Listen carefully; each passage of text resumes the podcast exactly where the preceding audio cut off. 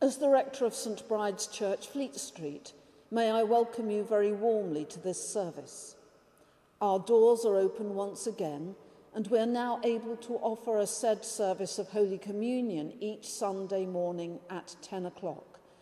But these online acts of choral worship, which draw upon archived recordings of our choir and congregation, combined with newly recorded readings, prayers, and sermons, will continue each week so that you can enjoy the full wonders of our amazing choral tradition until such time as we can sing once again. I shall be offering this act of worship on your behalf, so please join your prayers with mine. May the light and hope of Christ be with us all as our worship begins. Jesus said, The kingdom of heaven is like a mustard seed.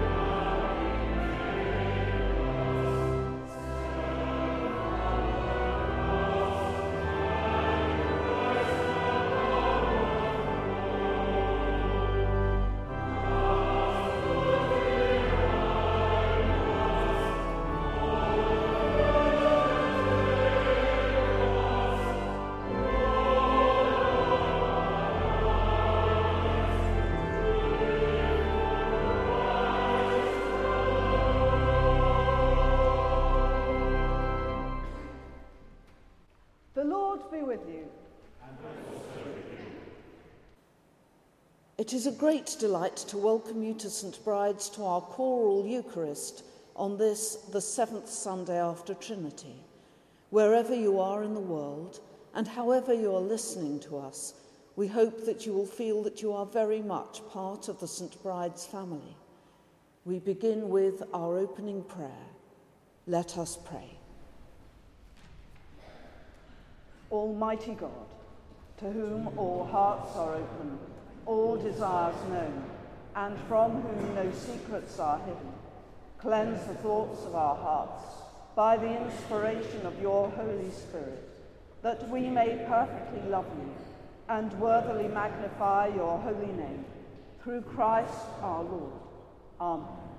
God so loved the world that he gave his only Son, Jesus Christ, to save us from our sins, to be our advocate in heaven, and to bring us to eternal life. Let us confess our sins in penitence and faith, firmly resolved to keep God's commandments and to live in love and peace with all. Almighty God, our Heavenly Father, we have sinned against you and against our neighbour in thought and word and deed through negligence, through weakness, through our own deliberate fault. We are truly sorry and repent of all our sins. For the sake of your Son, Jesus Christ, who died for us, forgive us all that is past, and grant that we may serve you in newness of life, to the glory of your name. Amen.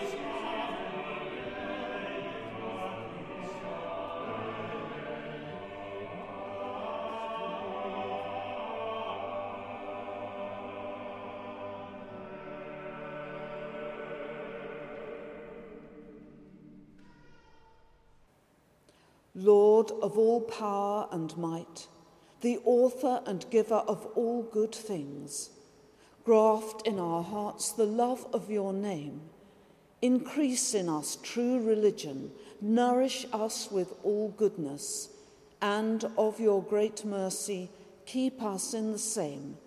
Through Jesus Christ, your Son, our Lord, who is alive and reigns with you in the unity of the Holy Spirit, one God, now and forever. Amen. The Old Testament reading is taken from the book of Genesis, chapter 29, beginning at the 15th verse. Then Laban said to Jacob, Because you are my kinsman, should you therefore serve me for nothing? Tell me, what shall your wages be?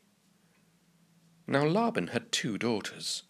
The name of the elder was Leah, and the name of the younger was Rachel. Leah's eyes were lovely, and Rachel was graceful and beautiful. Jacob loved Rachel, so he said, I will serve you seven years for your younger daughter Rachel. Laban said, It is better that I give her to you than that I should give her to any other man. Stay with me. So Jacob served seven years for Rachel, and they seemed to him but a few days because of the love he had for her. Then Jacob said to Laban, Give me my wife that I may go into her, for my time is completed. So Laban gathered together all the people of the place and made a feast. But in the evening he took his daughter Leah and brought her to Jacob, and he went into her. Laban gave his maid Zilpah to his daughter Leah to be her maid. When morning came, it was Leah. And Jacob said to Laban, What is this you have done to me? Did I not serve with you for Rachel? Why then have you deceived me? Laban said, This is not done in our country, giving the younger before the firstborn.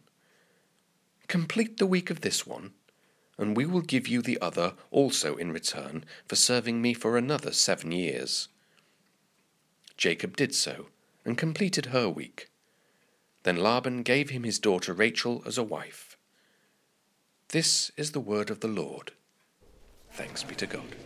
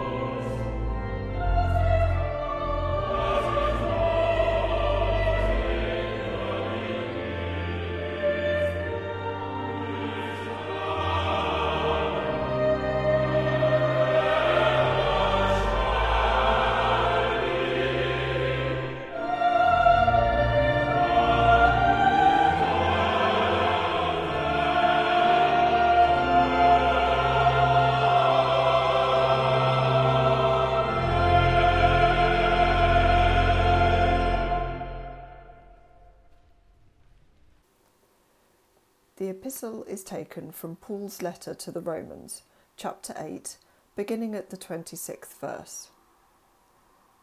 Likewise, the Spirit helps us in our weakness, for we do not know how to pray as we ought. But that very Spirit intercedes with sighs too deep for words.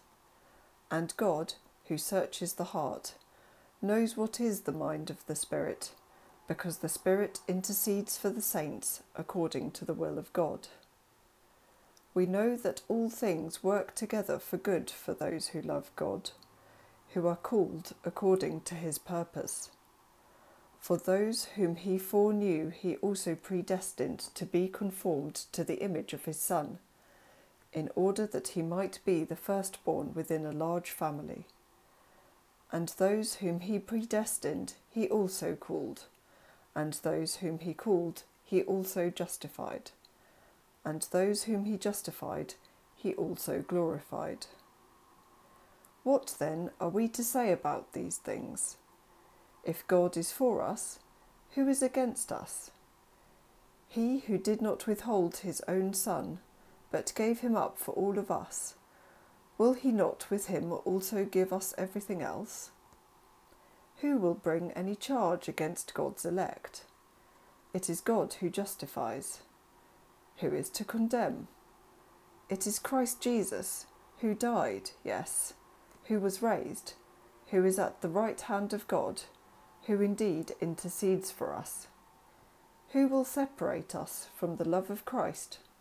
Will hardship, or distress, or persecution, or famine, or nakedness, or peril, or sword. As it is written, For your sake we are being killed all day long. We are accounted as sheep to be slaughtered. No, in all these things we are more than conquerors through him who loved us. For I am convinced that neither death, nor life, nor angels, nor rulers, nor things present, nor things to come, nor powers, nor height, nor depth, nor anything else in all creation will be able to separate us from the love of God in Christ Jesus our Lord. This is the word of the Lord.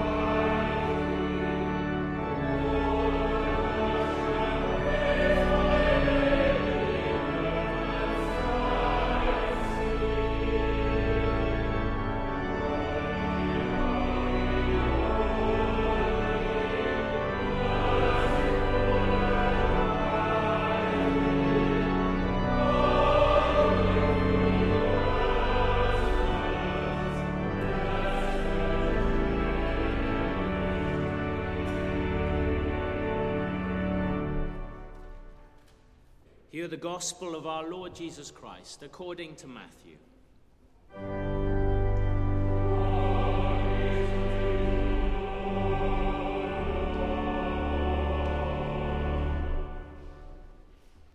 Jesus put before them another parable. The kingdom of heaven is like a mustard seed that someone took and sowed in his field. It is the smallest of all the seeds but when it has grown, it is the greatest of shrubs and becomes a tree, so that the birds of the air come and make nests in its branches. He told them another parable.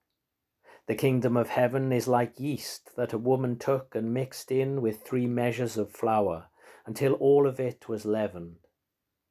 The kingdom of heaven is like treasure hidden in a field, which someone found and hid. Then in his joy he goes and sells all that he has and buys that field. Again, the kingdom of heaven is like a merchant in search of fine pearls. On finding one pearl of great value, he went and sold all that he had and bought it. Again, the kingdom of heaven is like a net that was thrown into the sea and caught fish of every kind. When it was full, they drew it ashore, sat down, and put the good into baskets, but threw out the bad. So it will be at the end of the age. The angels will come out and separate the evil from the righteous and throw them into the furnace of fire, where there will be weeping and gnashing of teeth. Have you understood all this? They answered, Yes. And he said to them, Therefore, every scribe who has been trained for the kingdom of heaven is like the master of a household who brings out of his treasure what is new and what is old. This is the gospel of the Lord.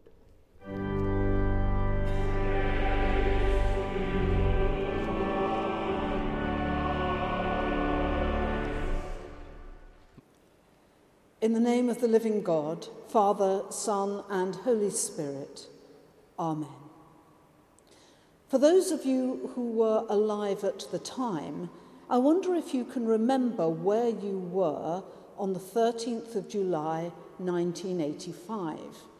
Because interestingly enough, a surprising number of people, not only in this country but across the globe, will be able to answer that question very precisely, even those who have no particular interest in the event that took place on that day, which made it so very memorable. An occasion that really did rock the world, both literally and metaphorically.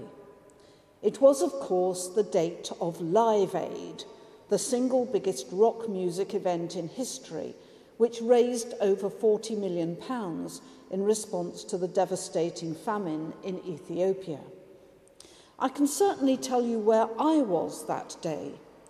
I was a student in Cambridge at the time, and I was taking part in a day's retreat at Little Gidding, so I missed the beginning of the televised concert, although I was certainly glued to the rest of it. And at least two members of our congregation here at St Bride's were actively involved in it. One was a rock journalist who was actually on the stage, and another was working for the BBC and had a key role in its live broadcast.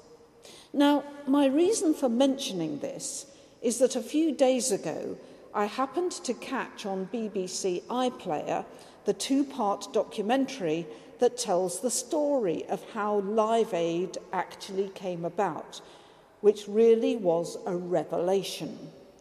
The odds were so stacked against it even happening, and the obstacles were so immense that it was an absolute miracle that the event happened at all, let alone that it should have proved such a staggering success. Because initially, everybody simply dismissed the idea as insane. None of the big name bands who were invited to take part wanted to have anything to do with it. There were massive logistical and personal problems with the American side of the venture, which was the key to making it a global event. and it faced opposition from every imaginable quarter, including, bizarrely enough, the major charities who were themselves trying to support famine victims in Ethiopia because they feared that Live Aid would draw money away from their own projects. And the scale of the venture was immense on just about every level. It was an attempt to address a humanitarian disaster on an unthinkable scale. It seemed ludicrously ambitious to contemplate even attempting to make a difference there. And it would take a ludicrously ambitious fundraising event to try and make that happen. The whole thing was barking. And at the heart of the whole absurd situation was the most unlikely individual on the planet a scruffy, disreputable, loud mouthed, arrogant Irish rock singer whose own career was in decline at the time and who was notorious for being staggeringly rude to people and putting their backs up. Yes, it was the famous Bob Geldof. While I was watching the documentary the other day, and it really does make for fascinating viewing, by the way, I became aware of the strangest sensation that there was something about that remarkable story that felt oddly familiar, something that was ringing bells for me. And it suddenly dawned on me that of all things, it felt biblical. Obviously, I need to un- unpack that rather surprising statement rather carefully, but I hope you will come to understand what I mean. Because if you look at the stories in the Bible, many of them seem to take precisely that kind of form. In other words, the most unsuitable person imaginable manages to pull off something absolutely phenomenal against all the odds and in the face of insurmountable obstacles. An example I often cite is that of Moses. The Israelite people needed to be rescued from slavery in Egypt. So, whom does God use to undertake that extraordinary task of liberation for 600,000 men and their families? Moses. Moses is a fugitive murderer whom the Israelites don't like and don't trust because he was brought up in Pharaoh's house by Egyptians, the very people who were their slave masters. And Moses doesn't even want the job. Eventually, and very reluctantly, Moses goes to Pharaoh to ask him to release the Hebrew slaves. Pharaoh not only refuses, he responds by making the slaves' work even harsher. Eventually, the Israelites do manage to get away, only to be faced with further impossible challenges the impassable barrier of the Red Sea, followed by 40 years of wilderness wanderings, during which they face thirst and hunger and uncertainty. And are they grateful to Moses? Not in the slightest. On the contrary, all they ever do is moan and complain the whole time about how much better off they would have been had they still been slaves. And they are also utterly faithless. The minute Moses' back is turned, they abandon any hint of their allegiance to God and start worshipping the golden calf instead. The whole extended drama is a combination of the ridiculously daunting and the utterly shambolic from beginning to end. And yet, somehow, remarkably, Moses pulls it off. Now, I should pause for a moment here to be clear about what it is that I am not saying. I am certainly not suggesting that Bob Geldof remarkable though he is, is any kind of saint. Although, actually, having said that, neither was Moses. Nor am I suggesting that we can attribute the extraordinary success of Live Aid to some kind of divine intervention. No, the point I want to make is a more subtle one, and it relates to this morning's Gospel reading, which recounted the parable of the mustard seed. As we heard, this is the smallest, most unpromising, and most insignificant of seeds, but it is the one seed that grows into a tree so great that birds can nest in its branches. And Jesus uses that parable to speak about the kingdom of God and how it works. Because the ways of God are always far more surprising and unexpected and subversive than we ever expect or imagine. It is absolutely routine in Scripture for God to use the most unsuitable and inappropriate of people to achieve the most impossible of tasks, and to do so against all the odds. And this is where we can see a parallel of sorts in the whole Live Aid story, an event that incidentally completely transformed our view of what is possible in the most extreme situation of utter despair, the kind of human catastrophe that would otherwise have left us shrugging our shoulders because it was simply too great for anyone to deal with it. There was nothing to be done. Live Aid showed us otherwise. And it also shows us how the most unlikely of human activities and gifts and contributions can be taken up and transformed into a mechanism of profound change. Fast forward to today. We are all very well aware that we live in difficult and uncertain times. The experience of lockdown has been hard enough, but it would seem that some of the biggest and most far reaching challenges are yet to come, given the likely long term economic and social consequences of the pandemic. And those challenges will affect us all. With forces as powerful as that and as uncertain as that shaping our lives and our futures, it is so easy to feel dwarfed by the sheer immensity of the task that lies ahead. But all that it takes is for one person, however unlikely or ill qualified, to catch fire with a passion to do something, to get involved, to, take, to make a difference. For the unthinkable, not merely to become thinkable, but reality.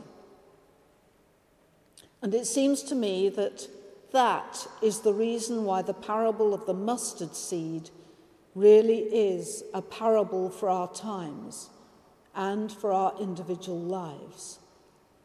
Because it says to all of us do not be afraid, do not give up hope, be prepared to imagine that things can be better, and so believe in that vision. Then help to bring it about. Today's collect, the special prayer for today, addresses God as the author of all good things because all good things have something of God deep within them, regardless of how pious or ungodly or frail or broken or unlikely the person who is acting may appear to be to those of us who are looking on. God's love and grace really is that extraordinary and that powerful and that amazingly and wonderfully subversive. And thanks be to God for that. Amen.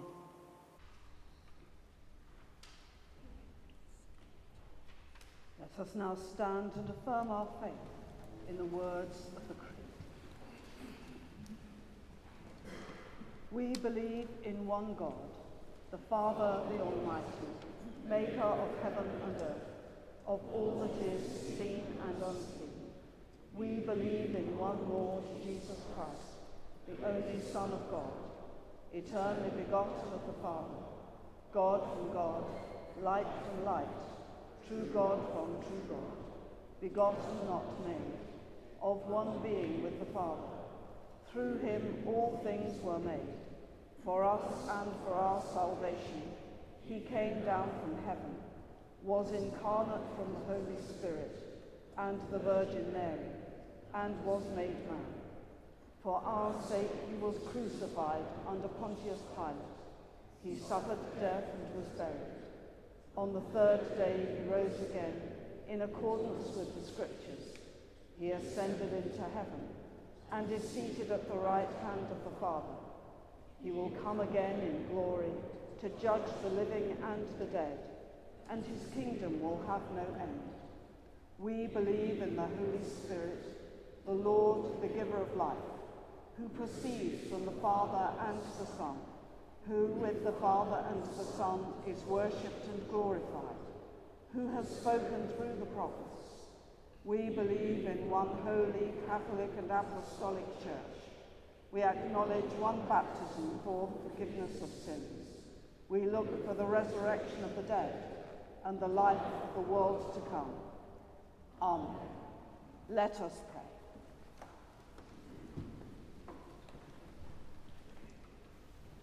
In the power of the Spirit and in union with Christ, let us pray to the Father. Heavenly Father, we pray for all who listen to your call and find purpose in ministering to your people. May they have the insight and passion to spread your word across the world, that you may cast your net widely so that many may come to know your power and love.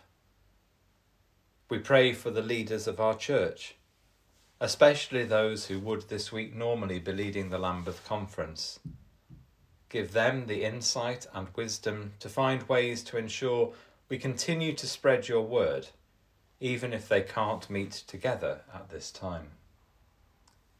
And as we enjoy starting to be able to meet again together in church, we pray for Alison, our rector, Jeff, our associate priest, and all the team at St. Bride's that have worked so hard to keep your flame alight here in church.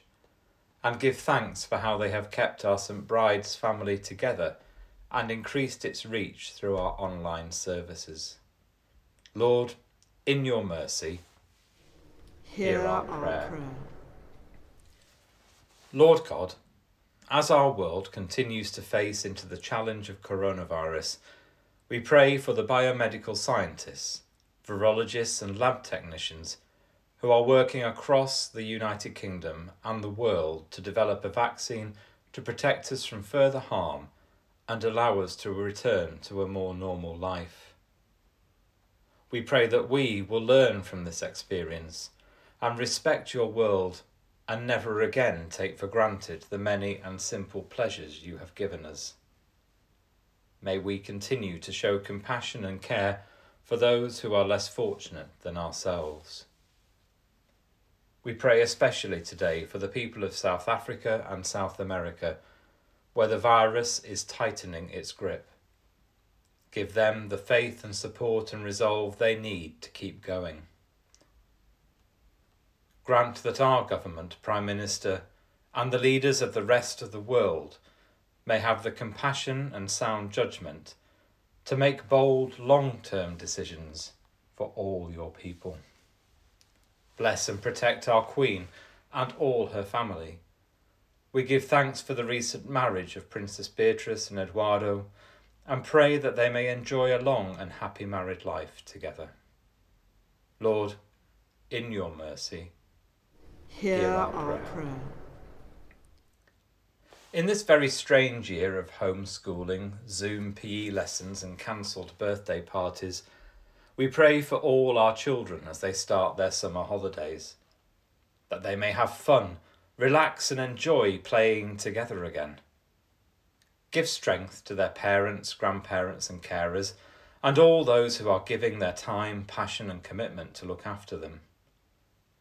Protect those that are feeling lonely or frightened because they don't have the loving care they deserve. We pray also for our grown up children who are graduating, leaving school or college, and starting their adult life and adventures at this difficult time.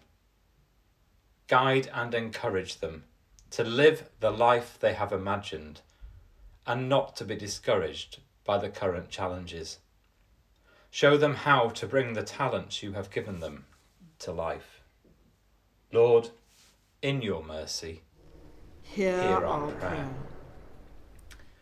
As we start to unlock our lives and try to get back to normal, we pray for all our nurses, midwives, healthcare assistants, and allied healthcare professionals and doctors who are exhausted but not defeated.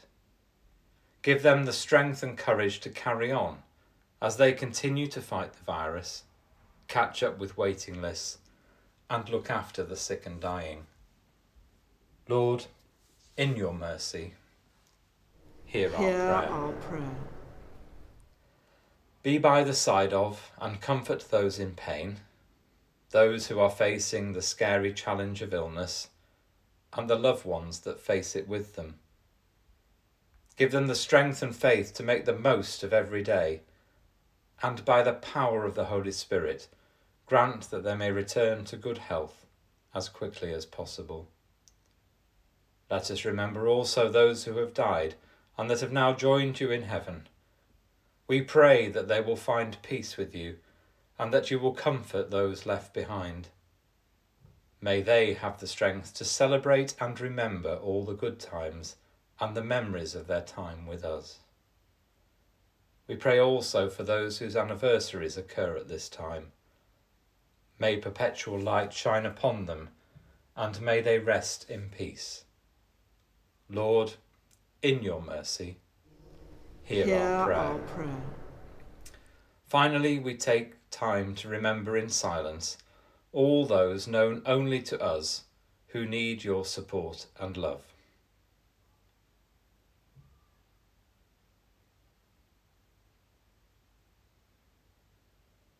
Merciful Father, accept these prayers for the sake of your Son, our Saviour, Jesus Christ.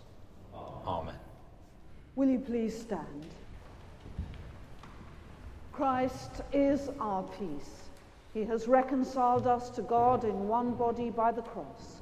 We meet in his name and we share his peace. The peace of the Lord be always with you.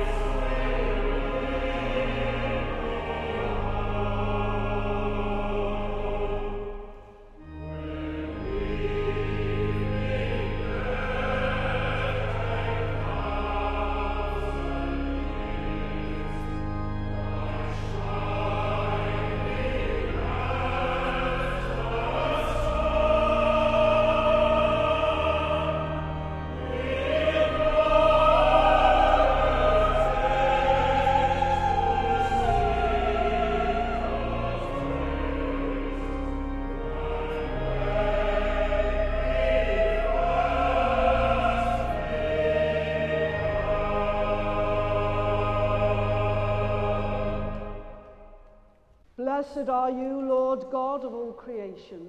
Through your goodness, we have this bread to offer, which earth has given and human hands have made.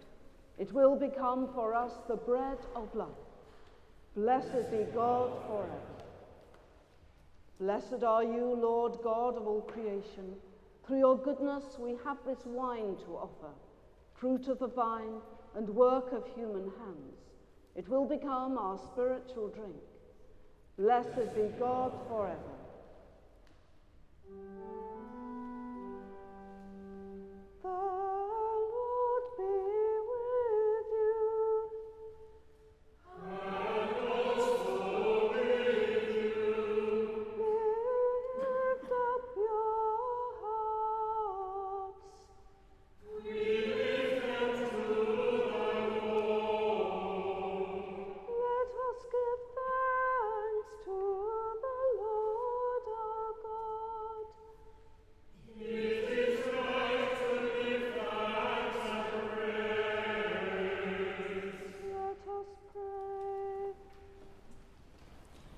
It is indeed right, it is our duty and our joy, at all times and in all places, to give you thanks and praise.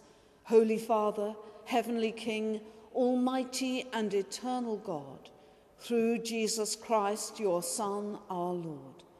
For he is your living word.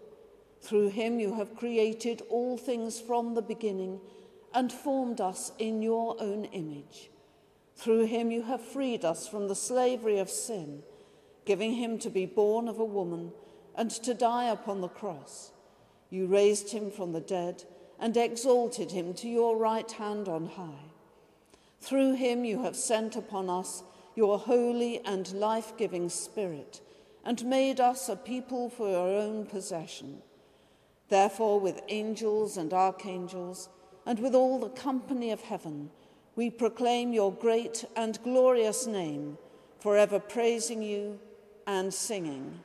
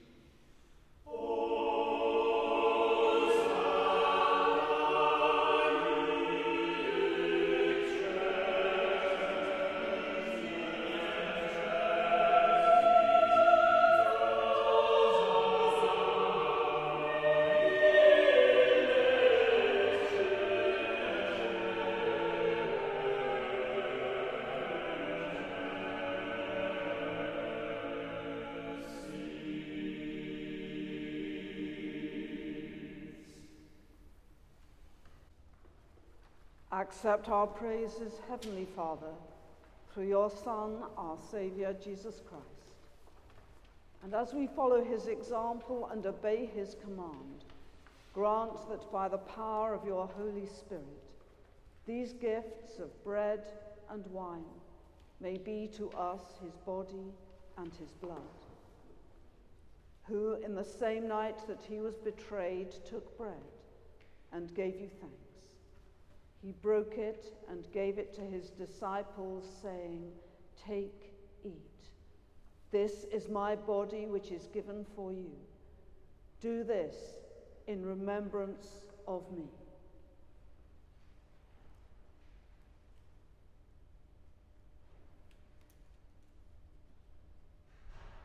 In the same way, after supper, he took the cup and gave you thanks. He gave it to them, saying, Drink this, all of you. This is my blood of the new covenant, which is shed for you and for many for the forgiveness of sins.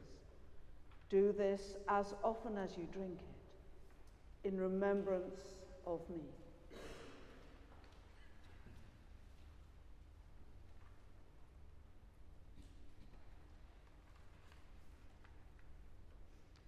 Therefore, Heavenly Father, we remember his offering of himself, made once for all upon the cross. We proclaim his mighty resurrection and glorious ascension. We look for the coming of his kingdom, and with this bread and this cup, we make the memorial of Christ, your Son, our Lord. Great is the mystery of faith. Christ has died. Christ is risen. Christ will come again. Accept through him our great high priest this our sacrifice of thanks and praise.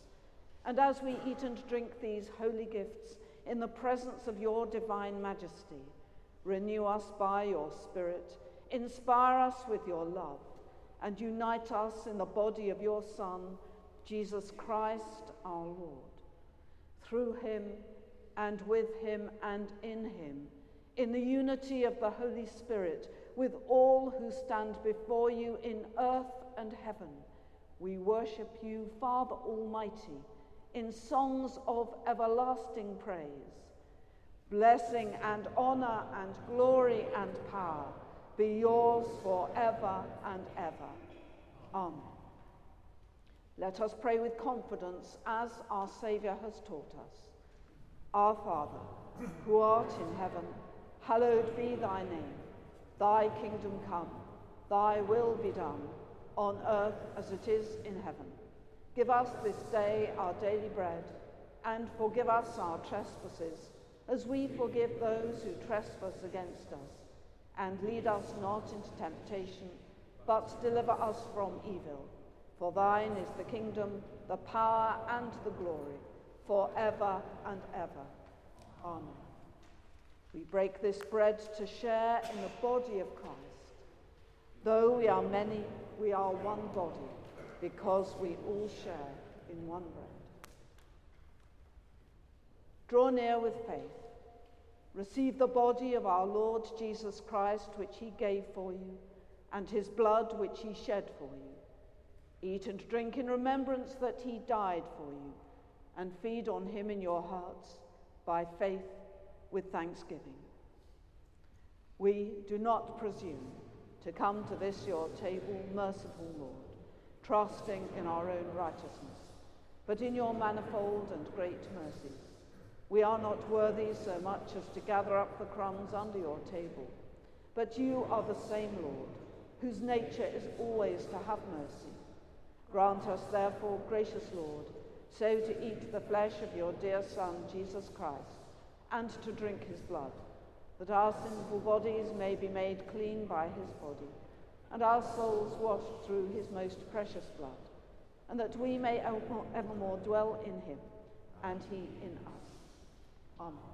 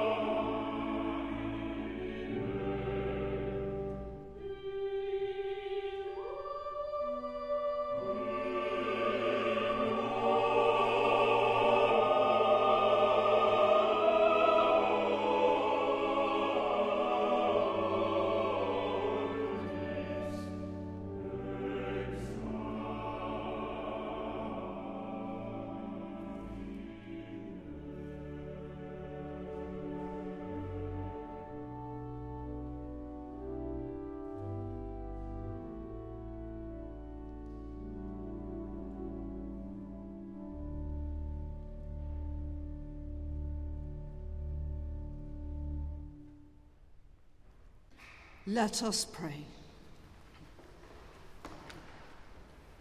Lord God, whose Son is the true vine and the source of life, ever giving himself that the world may live, may we so receive within ourselves the power of his death and passion, that in his saving cup we may share his glory and be made perfect in his love, for he is alive and reigns now and forever.